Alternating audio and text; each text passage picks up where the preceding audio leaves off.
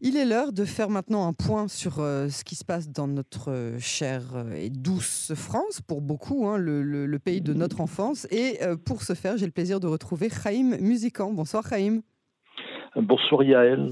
Merci euh, d'avoir accepté notre invitation euh, sur euh, Cannes en français. Je rappelle que vous êtes journaliste, écrivain, ancien directeur du CRIF, hein, fondateur du Centre d'information et de documentation Israël-Proche-Orient, et enfin également vice-président du Bnebrit France. On va aborder beaucoup de thèmes différents ce soir et tous sont intrinsèquement liés à un sujet en particulier, c'est évidemment celui euh, de l'antisémitisme. Aujourd'hui, on est le 13 février euh, et on ne peut pas commencer cet entretien sans mentionner la terrible euh, commémoration de l'assassinat d'Ilan Halimi. C'était il y a 16 ans. Euh, et comme je le disais dans notre introduction, hein, on est à quelques semaines des élections présidentielles et la question qu'on se pose aujourd'hui, euh, c'est qu'est-ce qui préoccupe vraiment euh, les Français dans un premier temps euh, et que, que, que préoccupe ensuite la communauté juive française? Alors, euh, c'est beaucoup de questions en même temps, euh, Yael. Et si vous voulez, euh, bien sûr, on, on va commencer par évoquer la mémoire de, de Ilan Halimi. Alors, Ilan Halimi, eh bien, il y a 16 ans, on le retrouve nu, menotté, euh, le corps euh, pratiquement calciné, euh, euh, près euh, d'un RER pour euh, ceux qui connaissent la région parisienne. On le retrouve près de la ligne C à Sainte-Geneviève-les-Bois. Et en fait, Ilan Halimi, c'est un jeune garçon de, de 23 ans qui travaille dans un magasin de téléphonie, euh, boulevard Voltaire, à deux pas de euh, la place de la Nation, et qui s'est fait piéger par une jeune fille et a été euh, enlevé, séquestré et torturé euh, dans une maison, puis euh, ah, plutôt qu'une maison, hein, disons un appartement, puis dans une cave de Bagneux, dans la région euh, parisienne, par euh, 24 euh, personnes, et euh, qui étaient, euh, euh, qui se sont appelés eux-mêmes le gang des barbares, qui étaient convaincus euh, qu'ils obtiendraient euh, de l'argent, puisque d'après eux, tous les juifs euh, sont riches, euh, et qui, euh, donc, euh, après avoir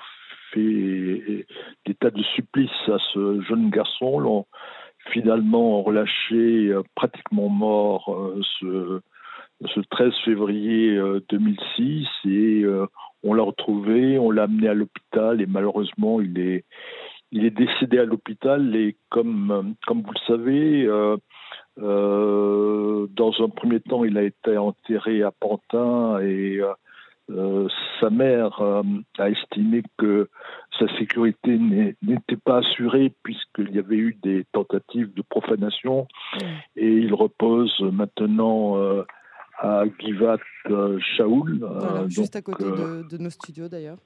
oui, absolument, c'est ça. Donc, vraiment à, à l'entrée donc de, de Jérusalem quand on arrive de Tel Aviv, et euh, euh, eh bien, il est tout simplement écrit ici euh, euh, sur sa matseva, ici repose euh, Ilan Halimi,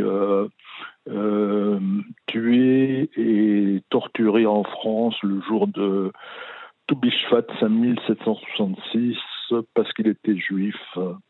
Voilà, c'est une, affaire affreuse et j'ajouterai, si vous le permettez, une, une note très personnelle. Il se trouve que euh, je, je, je connais bien euh, Ruth Halimi, qui est, qui est sa mère, Mm.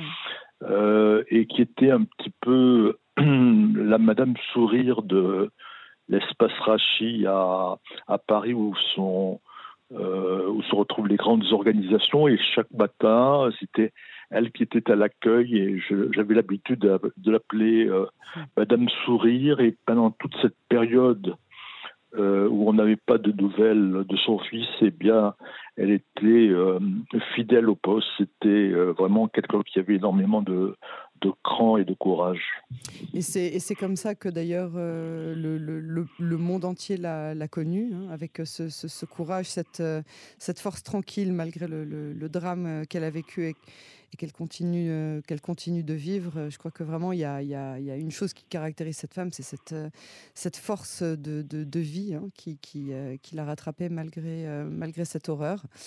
Euh, est-ce que cette euh, affaire a, selon vous, changé quelque chose euh, dans la, dans la vision globale de, ce que les, les, gens pensent des, Juifs? Ça, ça, avait quand même soulevé beaucoup de beaucoup hein, à l'époque. Oui, mais alors vous savez, il se trouve que à l'époque, j'étais directeur général du CRIF et avec les principaux militants de la communauté, euh, nous avions organisé une euh, grande manifestation en hommage à Ilan Halimi euh, qui partait de la République pour arriver à la Bastille. Mhm. Et ce qui m'avait frappé, c'est que nous étions à peu près 60 000, alors que quatre ans auparavant, en 2002, lorsqu'il y avait à la fois euh, une vague euh, d'attentats au cœur de la seconde Latifada et des actes euh, antisémites en France, eh bien, nous étions beaucoup plus. Et, j'avais noté, vraiment, j'avais noté, si vous voulez, une diminution de la participation et Comment, vous l'expliquez, cette, cette, diminution? Ben, Écoutez, je, parce que euh, au-delà de la colère, je, je, je crois que euh, les Juifs de France, euh, depuis 2000, hein, 2000 c'était à la fois le début de la Tifada et mhm. c'est le début des actes, je dirais, de, de violence et des, de la libération de la parole antisémite en France, eh bien, il y, y, a comme une forme de découragement vous savez, parce que après euh, ou avant il Halimi, euh, il y avait eu un disque jockey euh, juif qui avait été assassiné par son voisin musulman, et puis par la suite, comme vous le savez, il y a eu l'attentat de l'hypercachère, ouais, Knoll, Sarah Halimi, et donc, si vous voulez, ce, ce sentiment, je dirais que bon, on doit être dans la rue pour manifester euh, son émotion, sa colère, mais euh, tout ceci, ça quelque ne part, ça ne change rien. C'est ça, c'est ça. Les gens ont le, sentiment que, que les choses se passent, euh, les choses se passeront comme ça, quoi qu'il arrive, à partir de maintenant. C'est malheureux d'ailleurs. Oui, oui, mais vous voyez, il y a ce sentiment de ce, de, pour, alors si on parle aujourd'hui en 2022 il y a un certain sentiment, euh, si vous voulez, de d'abandon et d'isolement, euh, en ce sens que on sait que de façon inévitable, s'il y a un acte antisémite, euh, les communiqués des hommes politiques seront toujours les mêmes. Hein. On va dénoncer, on va déplorer, on va dire que attaquer un, juif, c'est attaquer la République. Euh, enfin, vous savez tous les slogans, qu'on connaît par des, C'est des, des, formes euh, pour calmer euh, l'opinion, selon vous? Oh, ça, ne, ça, ne, calme même pas l'opinion, parce que les juifs, j'ai envie, envie, de dire, n'y croient plus. N'y mm. croient plus parce que ça fait 22 ans que, que ça dure, c'est-à-dire que presque plus personne euh, ne se promène euh, euh, dans la rue ou dans le métro avec un rail ou un Magan David. Mhm. bon, il y a encore quelques juifs religieux qui portent une kippa, mais la plupart du temps, c'est avec une casquette, vous voyez. Euh, se cache, d'être juif aujourd'hui en France Oui, alors j'ai envie de vous dire que on rase les murs, d'autant plus que euh, les juifs euh, en France, euh, il faut, faut pas se raconter d'histoire. Ça, ça pèse très peu parce que j'ai envie de dire qu'on a connu des années où il y avait, disons, une certaine influence juive ou de la sympathie pour les juifs. Ça a été d'abord autour d'Israël, la guerre des six jours, mais vous savez à, quel point l'opinion publique a basculé. Oh oui, j'allais dire c'était il y a bien longtemps, la guerre des six jours. Et, oui. C'est ça, voilà. Il a succédé la guerre de Kippour qui a, qui a changé quand même pas mal de choses. Absolument. Et puis ensuite, si vous voulez, c'est que euh, il y a eu euh, peut-être un moment de prise de conscience, euh, grâce notamment au, travail de Serge et Beat Klarsfeld, laquelle Beat Klarsfeld fête aujourd'hui son anniversaire. Oui, je l'ai vu grâce à vous, ça, aujourd'hui. Oui. Mm, oui, oui, écoutez, c'est voilà, vraiment des gens formidables. Et donc, il y a eu le fameux discours euh, de, de, Jacques Chirac qui a reconnu pour la première fois la responsabilité, de la France dans la déportation. Mais j'ai envie de vous dire que euh, la Shoah 1945, la culpabilisation par rapport euh, au comportement, disons, de certains Français, eh bien, tout ça, c'est très loin. Et, et, et donc. la France a envie d'oublier, selon vous?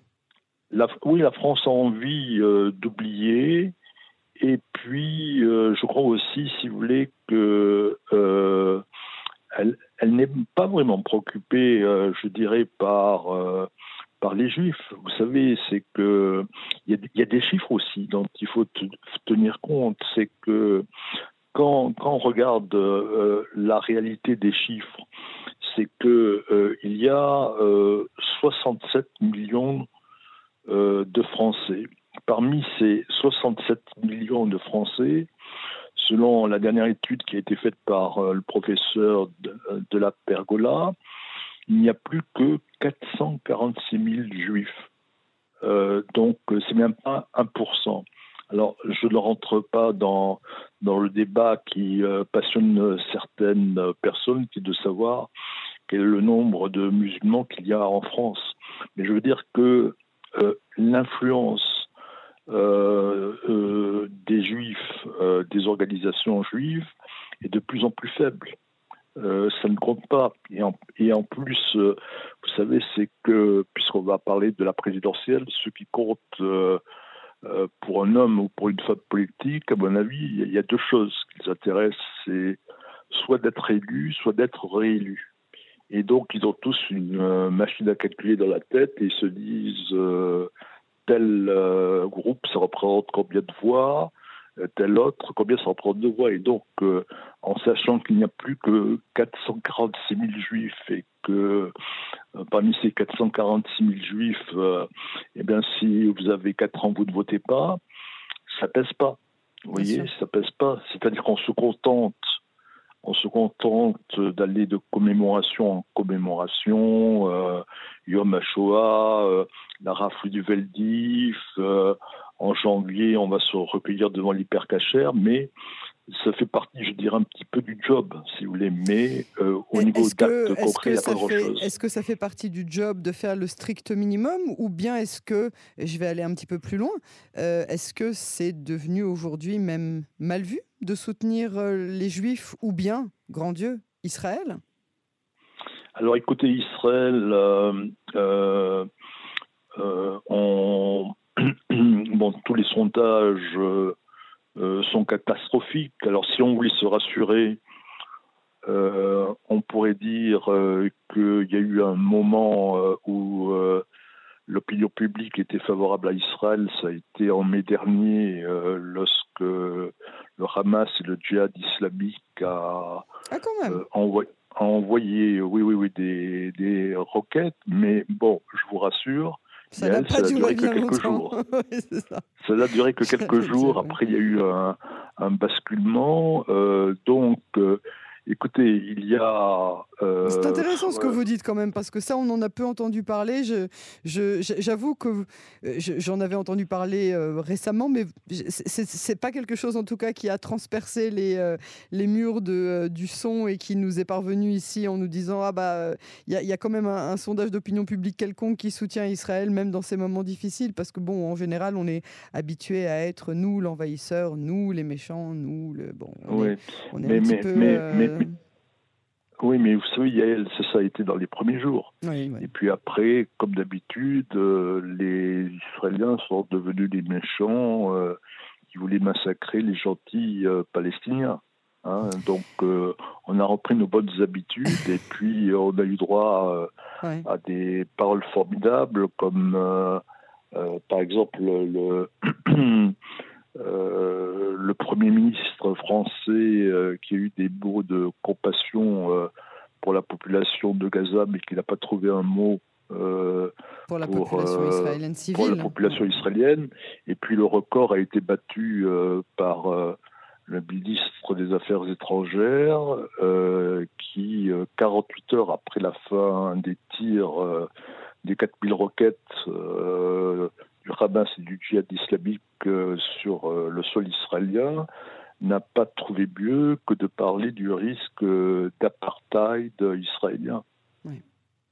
Alors, pour revenir avec les instants qui nous restent à cette élection présidentielle, vous, nous dites donc les, les politiques ont aujourd'hui un agenda. Cet agenda ne prévoit pas dans leurs chiffres et quelque part au niveau pragmatique on, comprend la logique de cela. Euh, qu'est-ce qui préoccupe la communauté juive française, euh, à votre avis? Et je voudrais aussi qu'on parle, euh, avec les quelques instants qui nous restent, de l'effet Zemmour, et si, oui ou non, les pros et les contre Éric Zemmour vont se diviser au sein même de la communauté juive française qui reste?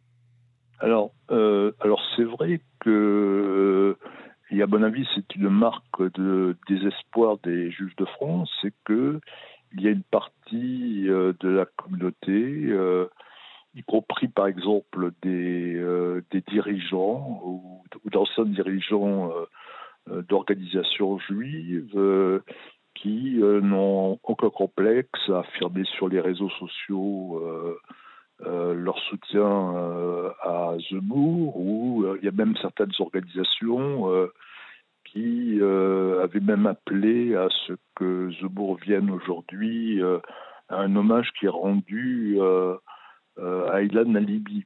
En fait, qu'est-ce qui se passe? C'est que les Juifs sont tellement désespérés que certains croient qu'en fait le nouveau chevalier blanc s'appelle Zemmour et que il va, je vais parler Yael de façon très caricaturale, va jeter euh, tous les Arabes à la mer ou les mettre dans des camps de concentration et que du coup l'antisémitisme va, va disparaître. Puisque, pour eux, hein, puisque pour eux, disons, le mal absolu, euh, c'est l'arabe. Hein, on va dire comme ça. Et, donc il faut complètement l'impasse, complètement l'impasse euh, sur toutes les déclarations euh, de Zemmour, Zemmour qui rend hommage à Pétain, qui rend hommage à Papon, euh, qui reproche euh, que les enfants qui ont été victimes de Mera à Toulouse soient enterrés en Israël, qui interdirait le port de la kippa, etc., etc. C'est-à-dire qu'on ferme les yeux et ce que je constate, c'est que bien souvent, euh, cette partie de juifs euh, euh, qui prend position pour Zemmour, eh bien, ce ne sont pas des rescapés ou des enfants de rescapés de la Shoah.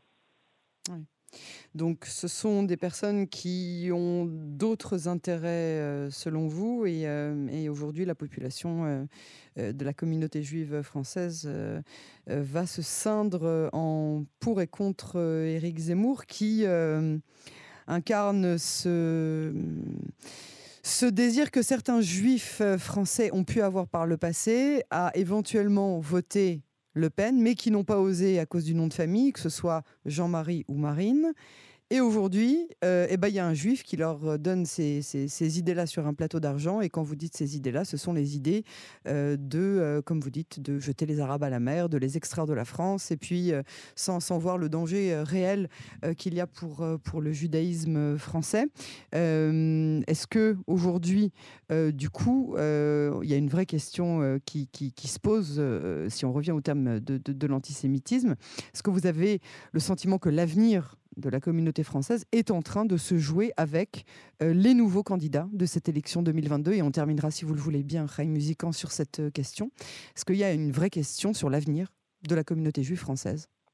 Oui, alors je dirais que tous les candidats sont très très loin de s'intéresser aux problèmes de l'antisémitisme. Tout à fait naturellement, ce sont avant tout les problèmes de la vie quotidienne sur lesquels ils sont amenés à prendre des positions.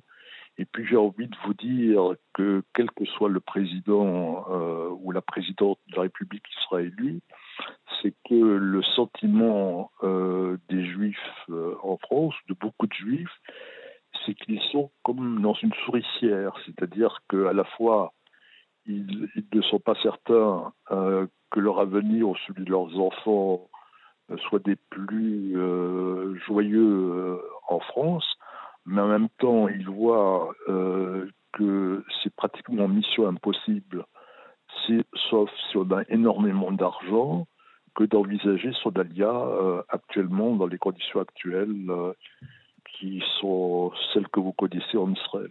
Oui, bien sûr. Ray Musican, merci beaucoup pour cette analyse passionnante en ce jour grave. et puis à très bientôt sur Canon Français. C'est toujours un plaisir. Merci, bonsoir Yael.